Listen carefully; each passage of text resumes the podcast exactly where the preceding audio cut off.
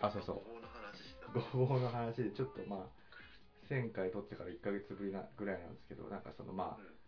んあねごぼうがなんかその子供がなかなか食べないっていう話で思い出したんですけどまあおすすめの料理があってごぼう鶏っていうねもう完璧な料理があってまずあのごぼうの皮自体にすごいあのなんていうのすごい体の活性酸素みたいなのを抑える作用があってであのただごぼうのなんていうのあの皮とかってなんかアクとか出てくるじゃないですかうんでもなんかその茹でてるとどんどんなくなってくんですよあその悪がアクがうんであの鶏肉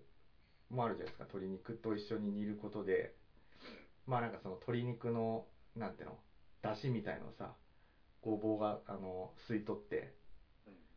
すごいなんか味が染みた感じになってでさらにまあ味付けも醤油だけでいいんですけどうんでこれを醤油入れてひたすらこのなんていうの煮込むんですよで水がちょっとなくなるぐらい30分ぐらい煮込んだ時がまあ完成おーめちゃめちゃうまいですねこれはもうすごいシンプルなあれだねうん料理だねぜひねこれやってほしいんだけどあのあの体に、まあ、めちゃめちゃいいっていうことであのこれは老若男女うんおすすめですんでごぼうってさ結構なんかあの他の料理との相性がいいよねごぼう鶏はちょっとおすすめだっていうのはちょっと置いといてうんまあちょっとね、近況というかまあいろいろ、ね、1ヶ月ぐらい空きましたけど、そうだねどうですかね、最近は。最近そうですねまあうーん家やっぱりその職業柄というかはいはい。フルリモートなんでもうもうお会社に行くこともまあないしあとね普段その大半を家で過ごすんで、うんやっぱりどうしても家でやる趣味にまあ没頭するーようになっおーはいはいはい。てで以前からまあちょっと話してるけどあの、うん。まあ、アクアリウムはいはいはい。アクアリウム、まあこのコロナ禍でね、すごい流行ってるだろうね。そうだいぶ需要あるらしくてなんか、あの特にあれらしいねそのえっとシュリンプとまああのエビと、はいはいあとメダカうん。はもうかなりこうあとある程度お金を持った大人たちに需要があるみたいだねなるほどね。はいはいはい。そうだ儲ねか。ってるみ業者は儲かってるみたいだよあなんか前聞いた話まあちょっと一時期このあのシュリンプにもハマってた時期があったからあ。うん。まあいろいろ情報を調べたりしたんだけどうん。あのすごいブリーダーさんなんかは、うん。まあまあ、億万長者らしいからね、マジで、億万長者。そう、エビ御殿とか言 ってね、え あんなちっちゃいね、そうマジか、ザリガニの赤ちゃんみたいなね。まあそのア、アクアリウムって結構、なんだろう、コレクターが多くて、うん、例えばその、鯉とかもそうだし、うん。あと一時期、あの、アロアナあもかなありー、流はいは行ってい。でたかい時や期つもあるね。そうそうそうそうそう、あの、よくお金持ちがさ、うん、大きな水槽に飼ってる、あアロアナとか、うん。なるほど。でもあの、アクアリウムやる人ってさ、なんかその、な、何を求めてる人が多いのかいろいろあるんだけど、基本多分、入り口というか、うんは始めるきっかけは単純に鑑賞だと思うんだよ。ああ、やっぱその、熱帯魚とかそういうキラキラしてるやつとか。あ綺麗だからそうそうみたそいうなうん見てて鑑賞して綺麗。まあ、いわゆるその植物とか全部同じだと思うんだけど、うん、やっぱり動植物をまあ育ててこう見て、うん、こう癒されるじゃないけど、まあ鑑賞用に始める人が多いと思うんだけど、うん、でその後に何が起きるかっていうと、自分がその増やしたものを、今度は他の人にもこう、こう、なんていうの、こう、所有してほしいっていうかさ、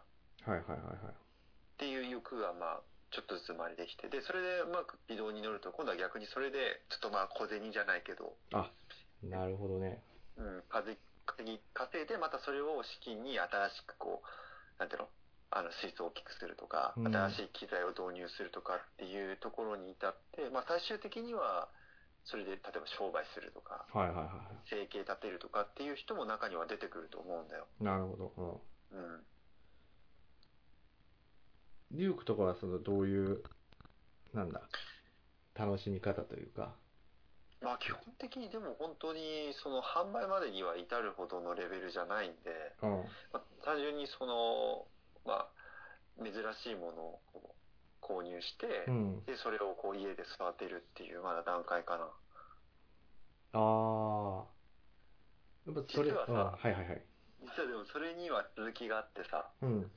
将来的にさ、なんかその、水草を販売する、おお。なんかそういうサイトみたいのを、まあ自分で作って、はいはい。なんか言ってたね。そううん。そうそうそうそうそう。で、それで、まあ、その自分の作った、作ったというか、まあ、増やした、うん。えっと、の水草をこう、販売できるようになったらいいなっていう思いはあるけどね。ああ、じゃあやっぱりそのなんか、販売的なそういう感じのところを目指してるわけか。そうだね。ああ、なるほどね。確かそれでね、あの、稼げたらいいよね、それね。そううだね。ん。なんか、やっぱりさ、まあ、ね、やって、浜岡もやっててわかると思うけど、うん。結構ほら、そう、なんかこう、手を触ってる時って楽しいじゃん。うん。で、よくね、なんかその、アクアリウムやってる時って、まあいろいろほら、育てたりとか、うん。何かしたりする場面あるじゃん。水を変えたりとか、餌をあげはいたはいりはいとか。はで、大体そのアクアリウムやってる人ってい。、うん。何が一番楽しいかってわかる。あく、何が楽しいか。ああ。そうそうそう、何をやってる時が一番その、ええ楽しいかってわ、わかん、わかるかなだからね、俺多分まあ、この後話そうと思ったけど、俺はまたね、ちょっと違う文脈があってさ、うんうん。だからどうだろうね、アクアリウムは楽しい、アクアリウムやってる人は楽しいし、子供まが生まれとか、あ、もちろんその、うん例えばさ、さっき言ったそのシュリンプだったら、うんいろんな種類のものを掛け合わせて、うん、その、まあ、今までにない模様を出して、うんまあ、それを定着させたりするうん、っていうのも一つの楽しみで、確かにそれって楽しみなんだけど、はいはいはい、結構、アクアリウムやってる人だったらわかると思うんだけど、うん、なんかこう YouTube とかでさ、例えばその、うんシュリンプの、まあ、動画とかもたくさんアップされてんだけど、あ、そうなんだ、へえ何が一番結構こう、よく再生されてるかっていうと、うん、実はね、うんこれ、はね、水槽の導入なんだよ。一番最初の部分。あ、立ち上げそう、立ち上げ。ああ、やっぱこれが結構アクアリウムやってる人にとってみれば、なんか、あの、こうワクワクするじゃないけどさ、これからどういう水槽になってそいくれはのわかか。るわかる、ああ、なるほどね、で、あ、ああ、はいはい、うん、って思うんだけど、うんじゃあそもそもなんで立ち上げが結構ね、その、楽しいのかなって、まあ自分なりに考えてみたんだけど、うん、やっぱりね、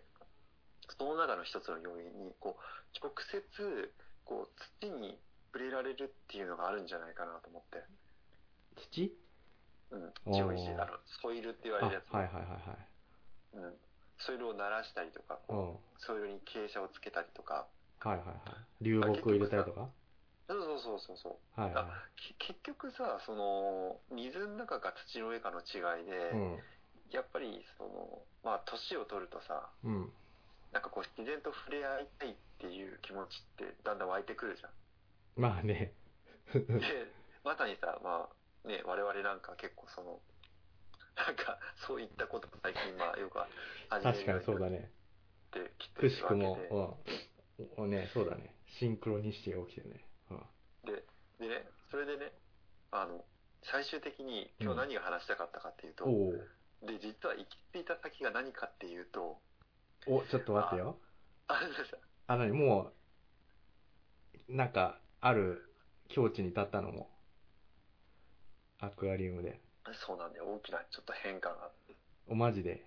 ちょっとそれは聞いてみたいね。最近ね。って今までって結構その目にはっきりと見えるものをやっぱり育てるのが楽しかったわけよ。ちょっと待ってよ。それもしかして同じ結論かもしれない。もしかし たら。本当いいよ はい、どうぞ。いや今まではそのなんかさ例えば、まあ、一番初めは水草だったんだけど、うんこう水草を育てて、うん。なんかこう観賞用にしたいとかうん。あとはさっき言ったさシュリンプだったらシュリンプ増やして、うんなんかこういろんななんていうの模様を出せるようにしたいとかさうん増やしたいとかそういう欲だったんだけどうん。だからもう最近さそれよりもさそのさらに先というかさうん。そもそも水槽内のその生態っていうところにちょっとなんかこうなん自分のうん。なんていうんだろうその興味がそっちの方に向いてきてはいはいはい。で、まあ、結論から言うと最近はその微生物なんだよね、ああ、やっぱ同じ結論だわ。 はいはい。こうなるほこれど。がねなんかねえ、あの、言い換えるとバクテリアそうだねあまあ、まあもちろんあ、あバクテリアもそうだしあ、あまああとはえっ、といわゆるミジンコって言わあーはれいるはいはいは微い生物ねあ、微生物こね。こはらいは辺、い。うん。ここら辺にかなり、まあ、なんていうの、興味が出てきて、でなるほ自分でども。うん自分でもちょっと、ちょっとこれはちょっと変態だなって思ったのが、はいはいはい。そんなことはない。うんなんかあの、一つね、専用の水槽があってさ、うん。まあ、いくつかその水草用の水槽とか、うん。まあ、こう、いろんな水槽があるんだけど、うん。一個その、特殊、特殊というか特別な水槽があって、それは、うん。もう単にその微生物を繁殖するだけの水槽っていうのをおおそれは、なるほど。はいはいはいはい。そこにはもうだからその微生物とがしかいないんだよ、うんまだ確かにさ、あの、普通のね、メダカとか入れ入れたら食われちゃうもんね。そうそうそうそうそう餌とそうしなんだてよ。うだん。から最初でもこの話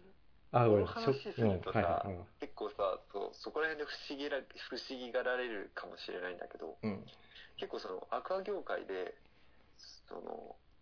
なんかミジンコ育てるのって大体みんな目的が一つでさうん。あのやっぱメダカの繁殖なんだようん。あメダカって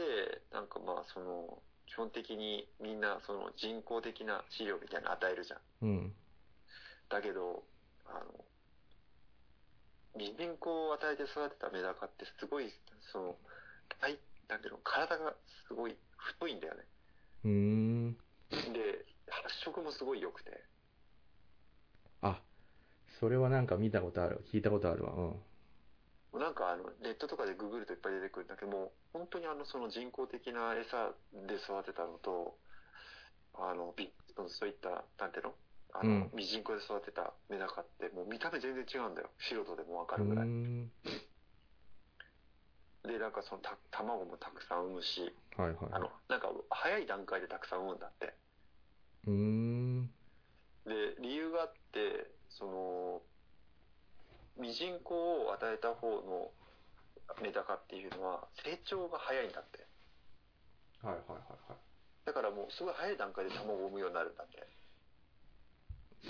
い。なるほど。なんで、そういうブリ、メダカのブリーダーさんなんかは、うん。まあそういったその、わざわざ、そのミジンコを増やし、自分で増やして、うん。でそれを餌で与えるっていう風なんで、ミジンコを飼ってたりとかするんだけど、うんうんうんうんうちはほら、飼ってる、飼ってるのってその、しあの、エビしかいないから、うん。はいはいはいはい。エビはあの、食べないんだよ、ミジンコは。あ、なるほど、そうなんだ。まうあん、あれか。い指輪あれだもん、なんかつ土とかね、地面そうそうそうそうに落ちてるやつ食うもんね。そう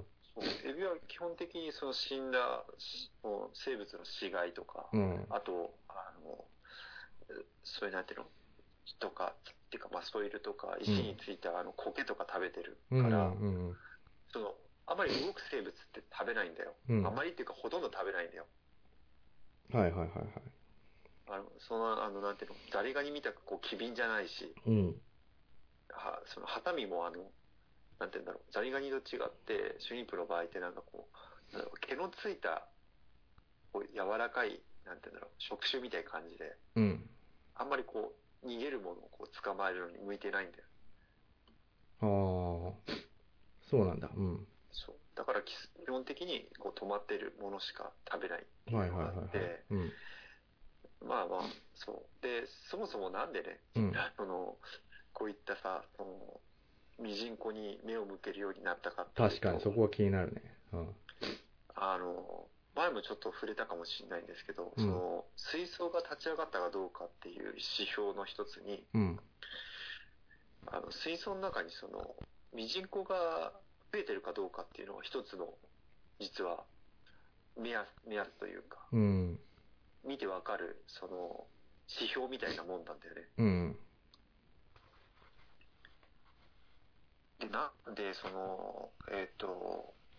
まあ、一つの指標になるかっていうところの話なんだけど、うん。なんかその、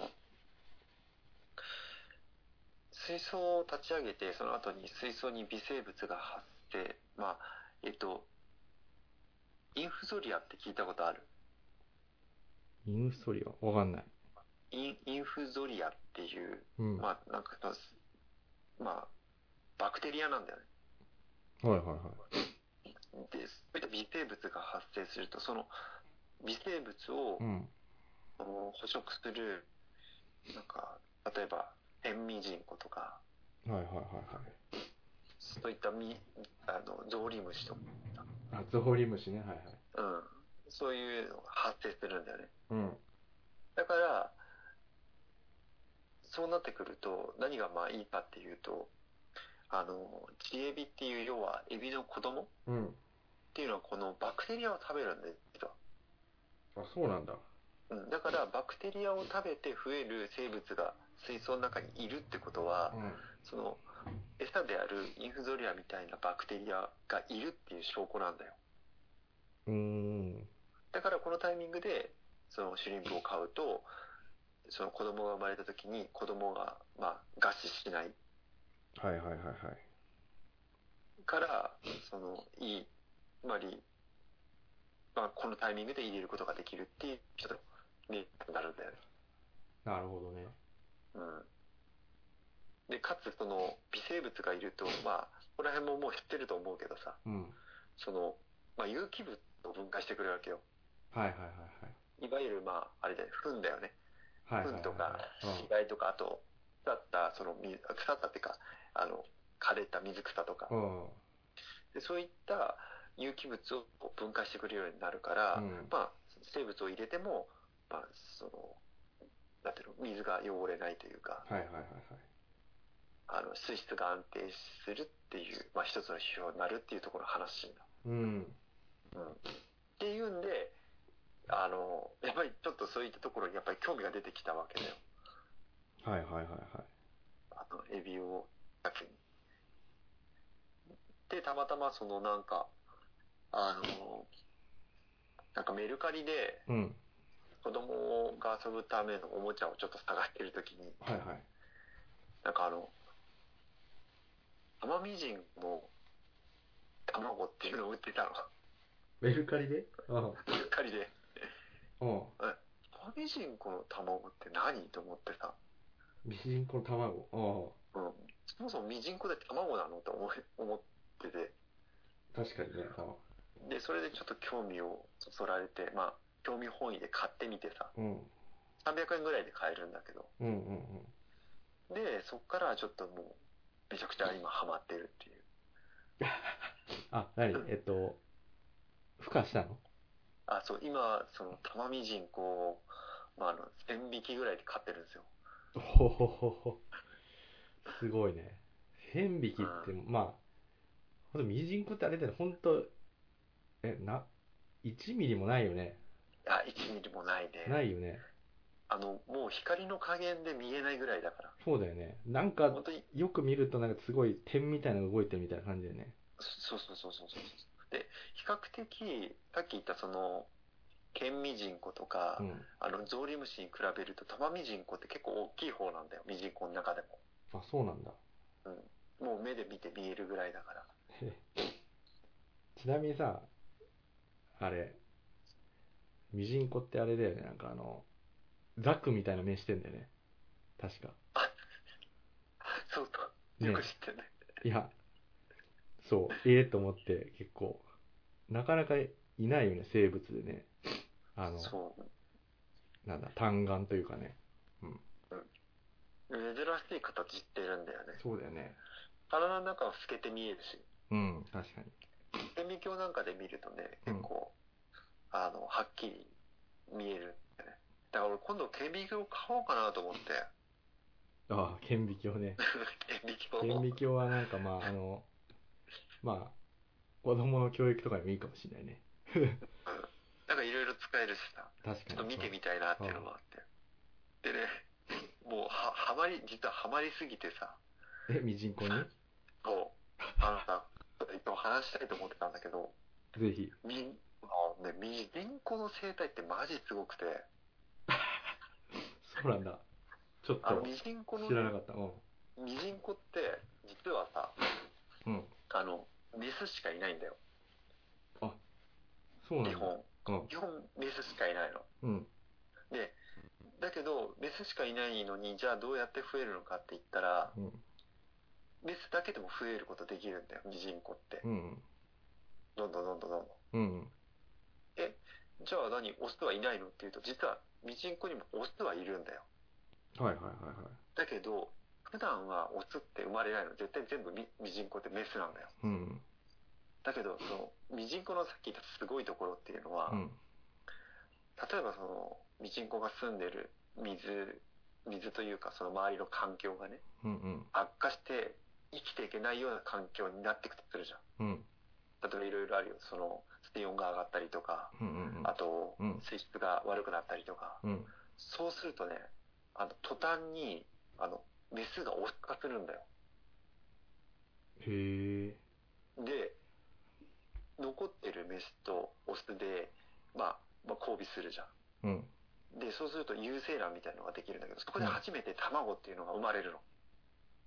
はいはいはいはいはいはい。だから、メスしかいない時って卵って生まれないんだよ。そうだよね。うん。ただ単にこう、分裂してどんどん増えていくだけだから。はいはいはいはいはいはい。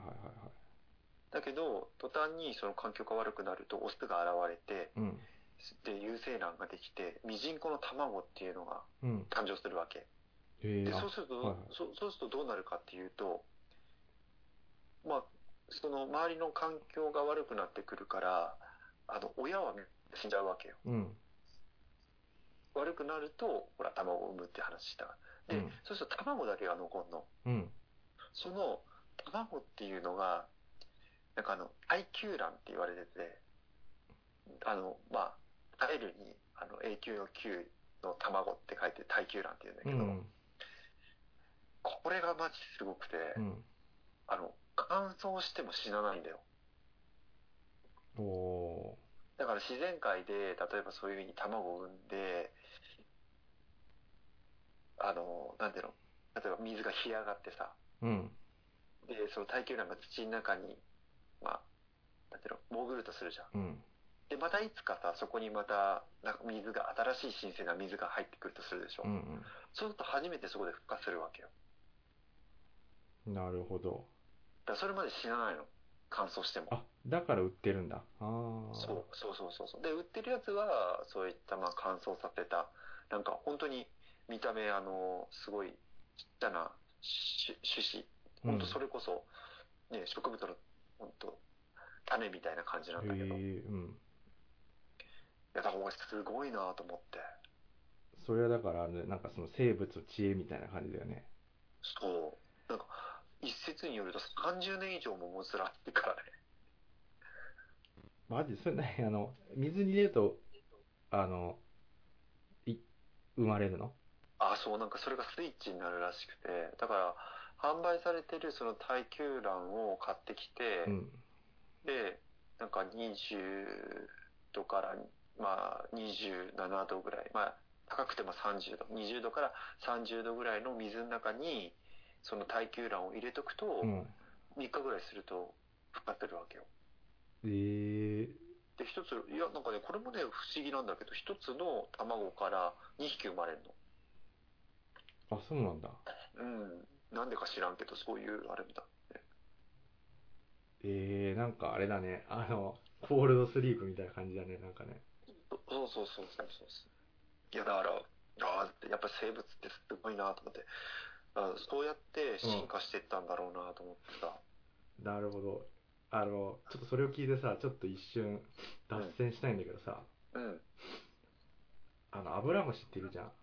うん、あの、あれでしょ、うんもう農作物に言いやがられる。農作物に一番嫌がられるね、あの、虫を。アブラムシね、葉っぱの裏とかにいるやつ。ああの、なぜ思い出したかっていうと、うん、あれさ、あの、まあ、俺今あのね、あの、浜岡農園をちょっと経営してるんだけど、家に、家に、家の庭に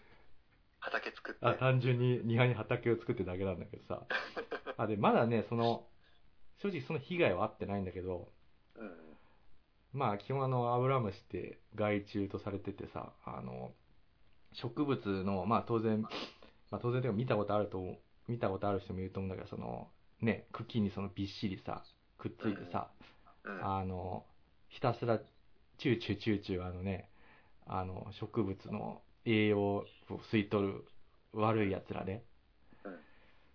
であいつらってなんか実はすごくてさうん、あのまずねミジンコと同じようにうん。実はあの99%はメスらしいのねへ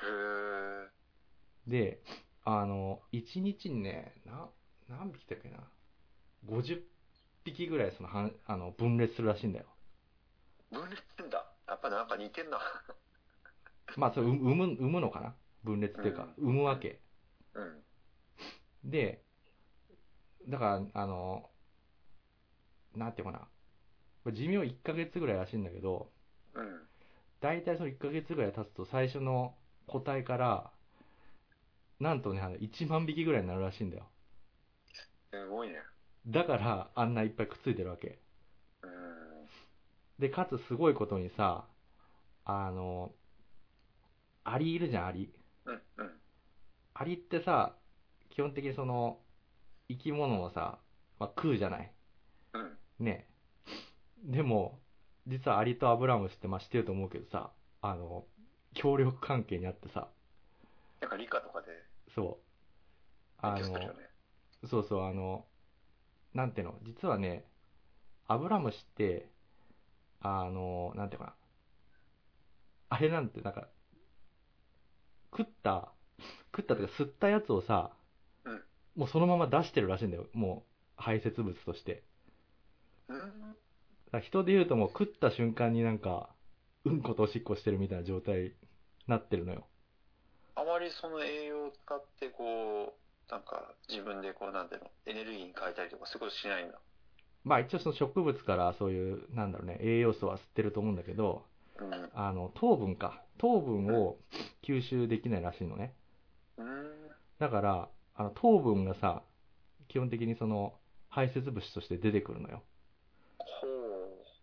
でそれをアリがさほらうん。甘いの好きじゃないううん。あのいただきに来るわけよほだから基本的にそのアブラムシは食わないわけアリはう。襲わないんだ。そ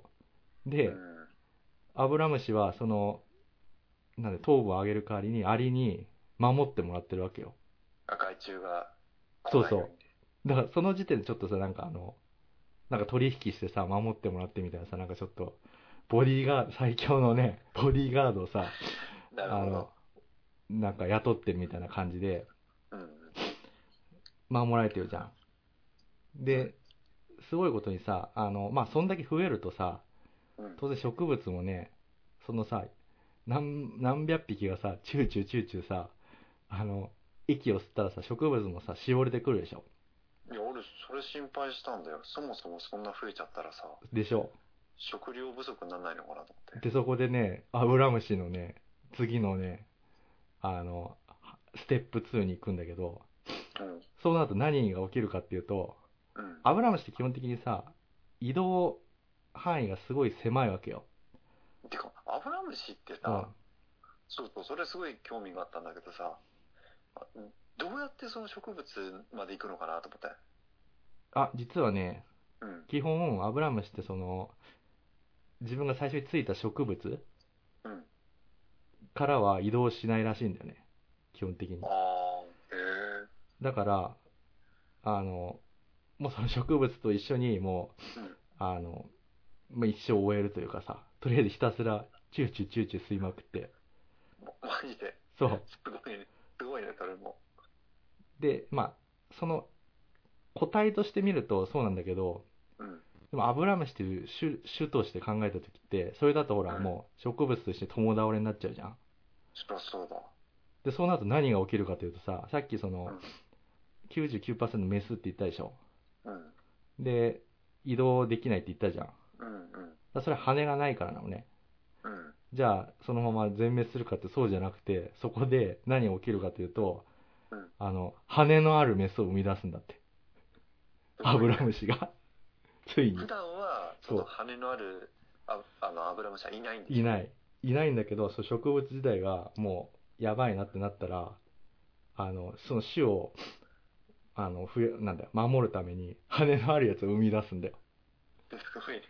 すごいでしょ。で、移動するため釣にり、そう移動するために。で、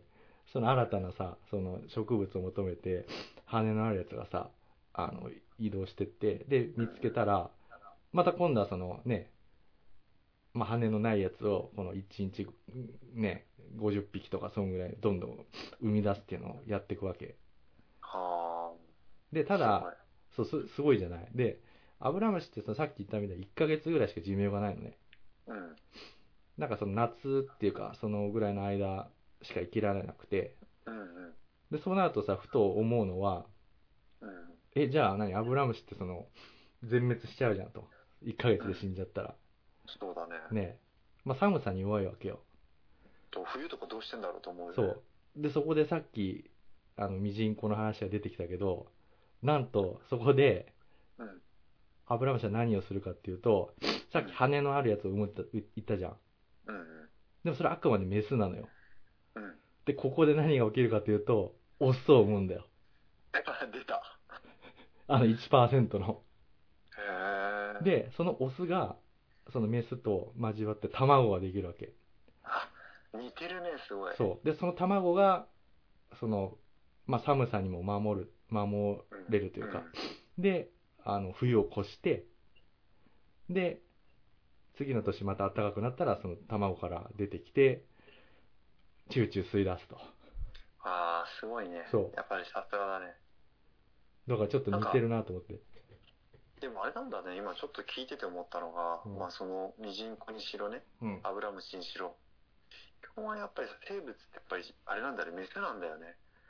あのほら、人間もさ、うんあの、まあ理理科とかで習ったかもしれない、生物で、生物学で習ったかもしれないんだけど、うん。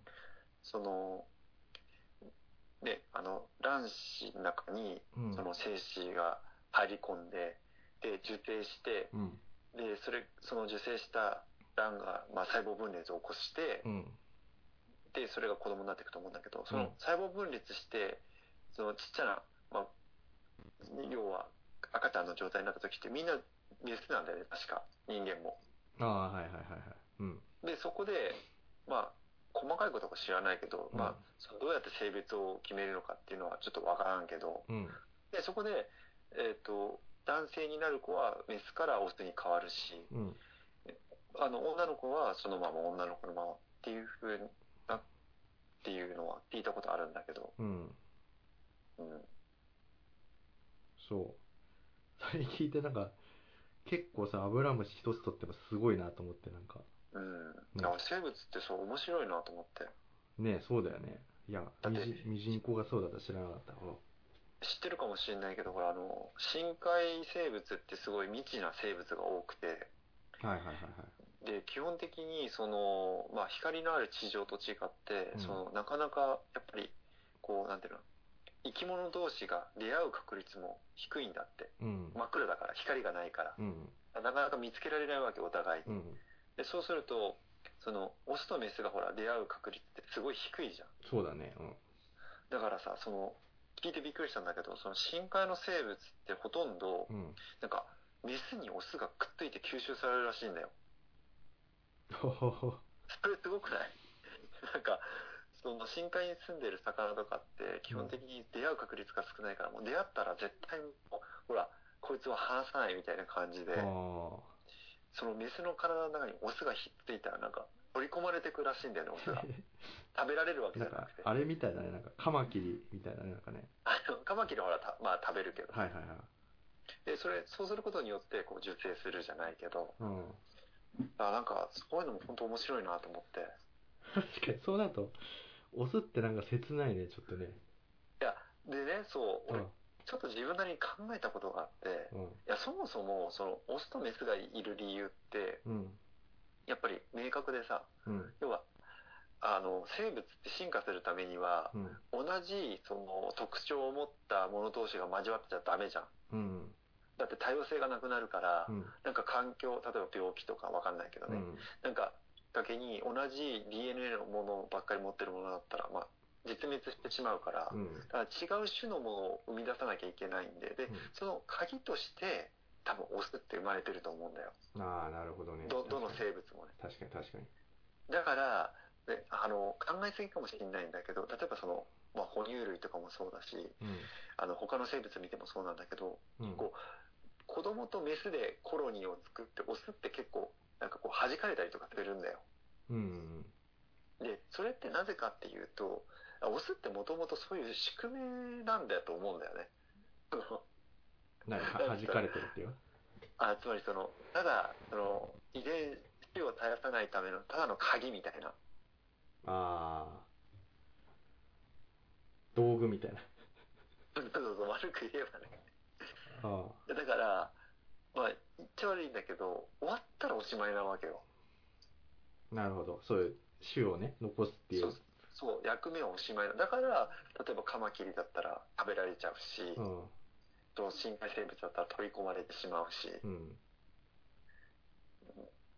だからまあそういう役目なのかなっていうのはなんとなく思っててああとなると人間ってねどうなどうなんだろうね人間は別にねし死なないじゃない子供をね産んだからってねでもさうん結構さそのまあほら人間って高等生物って言われてて、うんまあ、確かにそういうなんていうの残酷な結末を迎えないけどでもさうん結局家族として大切にされるのって母親じゃんあはは なるほどで父親ってさ基本的にこうなんだかわかんないけどこう弾かれるでしょ弾かれるこねう家族の中でうんいやだからそういうのあるんじゃないかなと思ってその本能的なさああの話脱線するんだけどあいいよいいようんうちなんかはねまあほら自分の子供が女の子で娘だからうん将来こう自分がねほら娘から嫌われたら嫌だなとかって、うんまあ、思うことがあってうんで、まあ、ネットとかでもちょっと調べたりするわけようんそういう年頃を迎えた女の子どういうふうに対応してるのかなとかってうん興味があって、うんだけど生物学的に見た時にうんなぜそもそもうんそのあの年頃になったうん女の子がねうん自分の父親を嫌うからってこれって実はねうんちゃんと理由があるんだよあそうねあの何そういう思春期とかそういうんじゃなくていやそうだよ思春期の話あ思春期はいはいはいそうあのね思春期ってことはうんつまり生物学的に言うと要は生殖が可能になる時期なんだよおおなるほどねで生殖が可能になるとどうなるかっていうとうん結局例えば自然界で言うとその自分の親父親と娘が、例えば交尾して子供を産むっていうことも中には出てくるわけようんでああなるほどはいはいそういうことねそうはいそうはいそうでもそうするとさっき言った通り、うん近い遺伝子同士で種を残すと、まあその要は環境に弱い種が残るわけでしょ、子供が残るわけでしょ、うんそうすると動物としては困っちゃうわけようんなんでそこに一つの仕組みとして要は嫌悪感を持たせるようにしてるわけようんだからその自分の例えば親父親とかを見た時にちょっと汚いとか触りたくないとかこう汚らしいっていう感情が生まれるっていうのはそういうところが来てるらしくてなるほどね生物的にそういう相関を起こさせないっていう現象が、まあ、高等生物である人間の場合は、お父さん汚いとか近寄らないでとかっていうものに変わってくっていう理由があるらしくてさ。そう謹慎ね後輩みたいなのし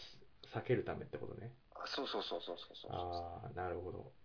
ごめん俺もさあいいよどうぞどうぞう。いや、いいよいいよ、どうぞどうぞ、大丈夫い大丈やこれでまたまたまたそこから脱線するんだけどさ夫。うん本当かどうかちょっとわかんないんだけどあのまあ日本人っていうね、まあ種族というかまああのね人人種がいるいるとするじゃないうんでやっぱその遺伝子的にうんなんかその他の白人とかさうん黒人とか、あのまあなんか違うとこがあるんじゃないかみたいなちょっと話があってさうんあのまあよくほらコロナでもさ、まあ、日本人っていうかそのアジアの人ってその欧米の人に比べてさ感染率は少なかったりとかするじゃない、うんまあ、感染っていうかあの重症化して死亡するうんでその辺は結構その遺伝子的にさなんかその違いがあるんじゃないかみたいな話とかもあったりするでしょうんだからそれと似たような感じでさあのだって日本人ってあのまあ昔というかさうんえっとなんていうの、まあ、日本人全般的に結構さあの和を大切にするみたいなさうん感じでよく言われるじゃないあのお互いその空気を読んでさうんうんうんで空気をあの、ね、乱すと空空気読めないみたいな感じで言われてさうんうんあの弾かれるみたいなあるねよくねでそれって実は結構遺伝子的なものが関係してるんじゃないかっていう話があってうんへえと思ったのが何かっていうとさあのちょうどそのまあぶ武士社会というかさうん大体その、まあ、江戸時代ぐらいになるのかな江戸時代あの300年ぐらい続いたけどうんあの江戸時代ってほら基本的にさ藩でさうんあのそれぞれ分けられていてでうん藩の移動ってさ禁止されてたじゃないそうだね関所があってそうそうそ理由がないとこう班をまたげないようになってたよねうそうそうだだから基本的にほとんどの人っていうのはその藩の中でさあの一生を終えるというかそうだねそうだからさっきリュウクが言ってたみたいにさあの同じさ藩の中というかまあ本当近しい人の中で当然その結婚とかしていくからさあうの、ん似てきちゃうわけ遺伝子とかがあだからさっき言ったみたいにそのい生物的にもねちょっと弱いというか実はその江戸時代の時ってさ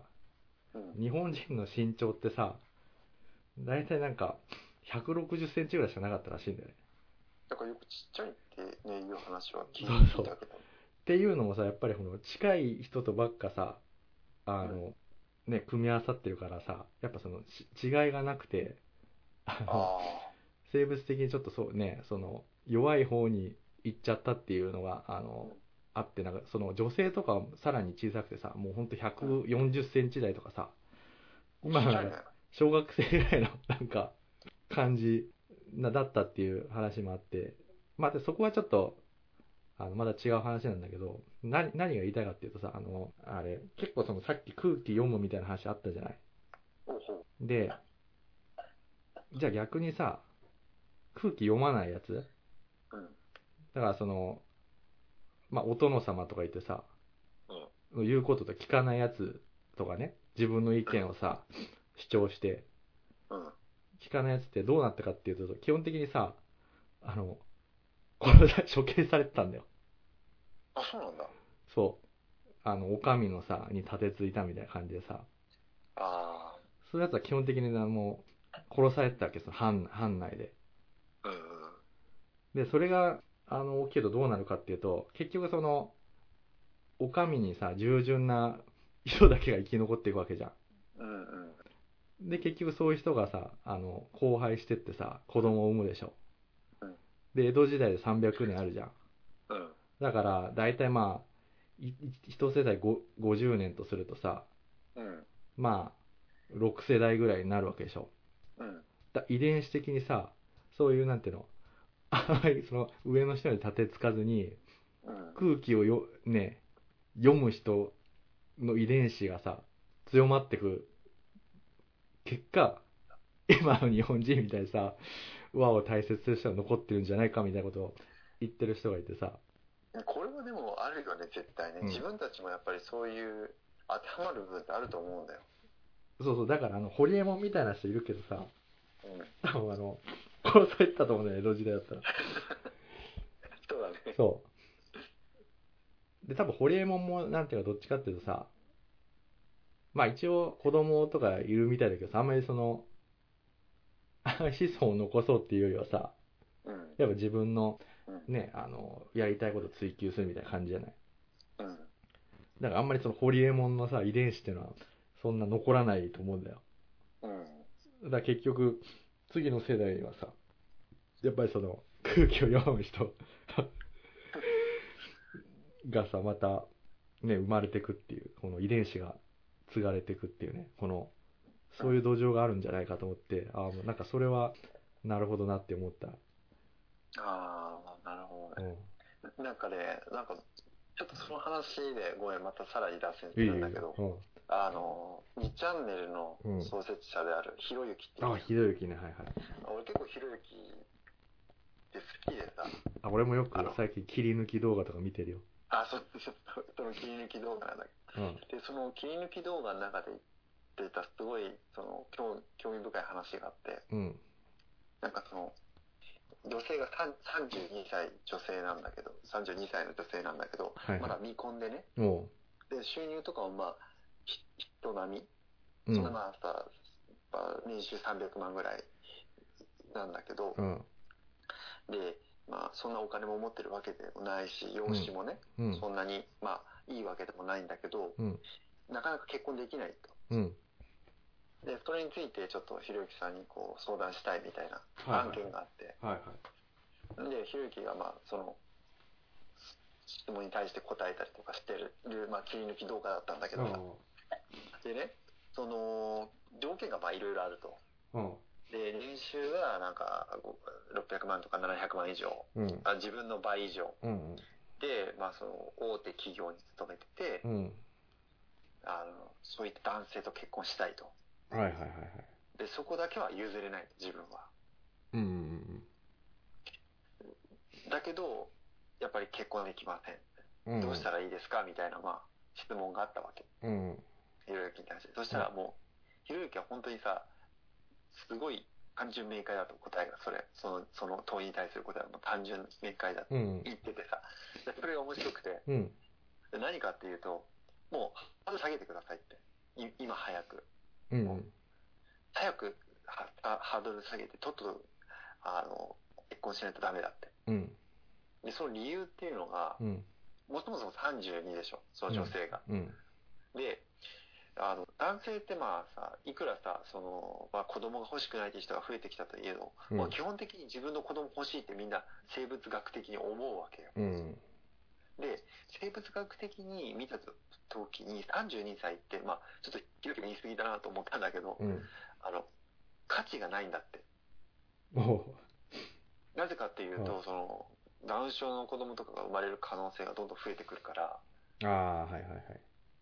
で、それで別にね、その32歳以上の女性が悪いとか、そういうこと言ってんじゃなくて、うんその市場価値で言った時に、価値が薄くなっていくと。うん。価値がなくなってくると。うん。で、今、自分が求めてる、うん要はその、なんていうの、ハードルというかさ、うん。条件っていうのがさ、うんまあ世間一般的に言うと高いわけよ。うん。高いっていうのは、あの、それなりに、そういった女性に対して求める、うん。あの、要求も増えてくるわけ。うん。うん。もう需要と供給の関係だかうら。ん。まあ、例えば年収が700万とか800万以上で、うん。大手企業に勤めている人っていうのは基本的に、まあ、ここからは、あの、ひろゆきっぽい意見だなと思ったんだけどう、ん。若い人がいいんだって。うん。で、それはなぜかっていうと、若い方が、やっぱりいい子供を産んでくれる確率が増えるから。うん。だから、あなたはすぐに妥協して、あの、ハードル下げて、自分を、自分を市場価値として認めてくれる人に合ったレベルに落としてください。で、すぐに結婚してください。ああ。っていうことを言ってたの。まあ、それは今俺が喋ってたことをもっと分かりやすく説明してたんだけど、俺ちょっと説明が下手だったからあれなんだけど、はいはいはい。おここまではっきり言う人って珍しいなと思って。これ炎上しないのかね、それね。だって普通さ、そう言ったら叩かれるしさ、そうだね。まあ、絶対炎上しちゃうし、まあ、そういうことは言えないんだけど、うんうん。でもはっきり、そういうふうにちゃんと、まあ、根拠に基づいて話をしてて、あ確かにその通りだよなって、まあ、言葉にするまでもないけど、そういうことだよなと思って、はいはいはいはい。そうだね。なんだかか、らさあはい、どうぞどうぞ。いやささっきのそのほら話してたじゃんあのあの空気を読むっていうああ、空気を読む遺伝子うん。あそうそうそうだからだからなんかそのホリエモンの話もそうだけど、まあ、ホリエモンとか、うん。ひろゆきみたいな遺伝子ってのは、まあ、残日本人には残んないんだろうなと思って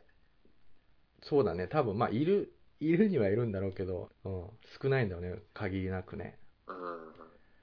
やっぱそうだよねそうやって。うん。すぐデルクが叩こうとするじゃんそうだよね。やっぱそう考えるとさ、なんかあの、多様性って大事だよね。いやほんとねいやさすがよく言ってくれたあのね うあのこれ はん。ちょっと誤解を恐れずに言うけど、うん。水槽の中でも多様性があ、そこにく、つながっていくわけ。はいはい。必要なように、もう人間の社会においても、うん。多様性っていうのは絶対に必要だと思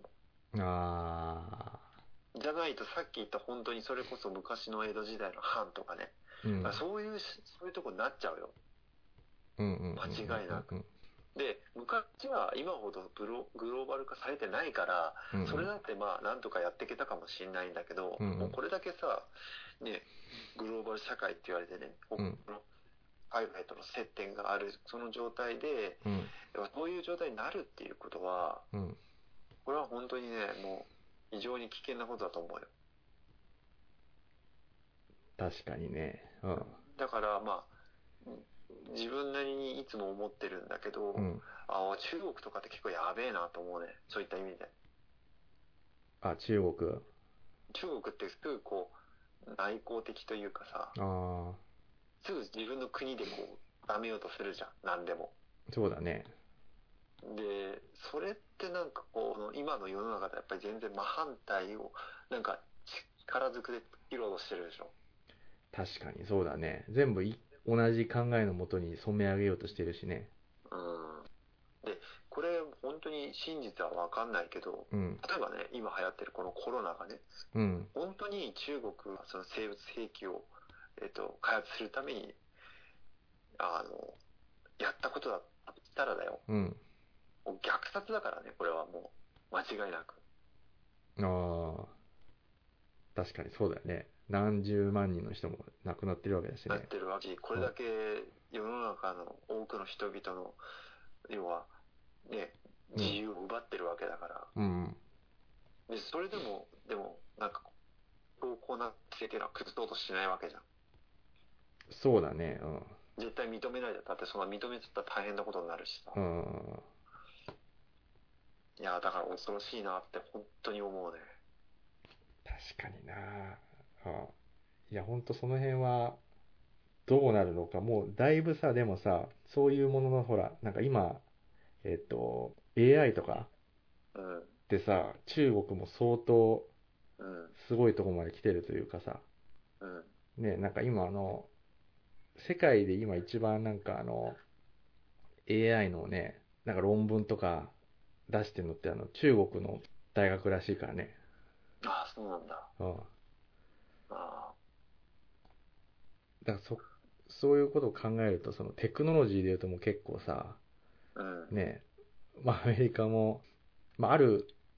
分野においてはちょっともう抜かれてるんじゃないかっていうところもあったりして、まあテクノロジーが発達したからいいっていうわけでもないかもしれないけどさ、まあどうなんのかなっていうのはね、ちょっとあるね。うん。うん。確かそう。いやいやいや。まあでも確かに多様性とは真真逆の方に行ってるね。うん。に。うん。だって、まあ、さっきね、なんでその水槽の話をしたかっていうと、うん。結局、まあ、やってる、まあほら、あの、農作物とか育てててもわかると思うんだけど、うん。結局その、偏った、あの、種類のものしかない環境って、うん。すごいそ外部、外部環境に弱いし、ああ、はいはい。やっぱり結構その、死に死にやすい、その環境が壊れやすいんだよね。うんうんで、水槽の中もうん種多様な生物があって、その中で生き残っていくからこそ、うんうん。うん。あの、なんていうの、次の世代までこう、いなんていうの、生きやすいというかさ、ああ、はいはいやっぱり、種が少なければ少ないほど、ちょっとなんか外部要因みたいのに影響を受けただけで、はいはい。うん。すぐ死んじゃったりとかやっぱりするんだよね。なるほどね。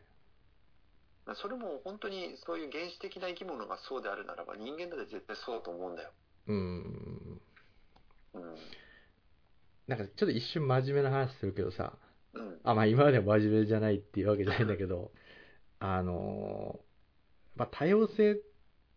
とはちょっと別かもしれないけどさ、あのー結構今のさ、世の中ってさ、あのーやっぱすごい社会システムみたいのがさ、うん。もう発達しててさ、まあ、何何言ってるかっていうとさ、まあ、国国があってさでその国を運営するその官僚組織みたいなのがあってさうん。でかつその国と国がさ、えっとまあ、経済とかでさあの貿易してさうんみたいな、まあ、グローバルあの化して、まあ、そういうシステムみたいなのがさうん。出来上がってるじゃない。うん。でもさ、なんかその、今ほら、コロナみたいなのが起きてさうん、あの、まあ、なんていうかな、昔の、その、なんていうの、ペストとかさ、うん。に比べたらさ、その致死率とか低いじゃない。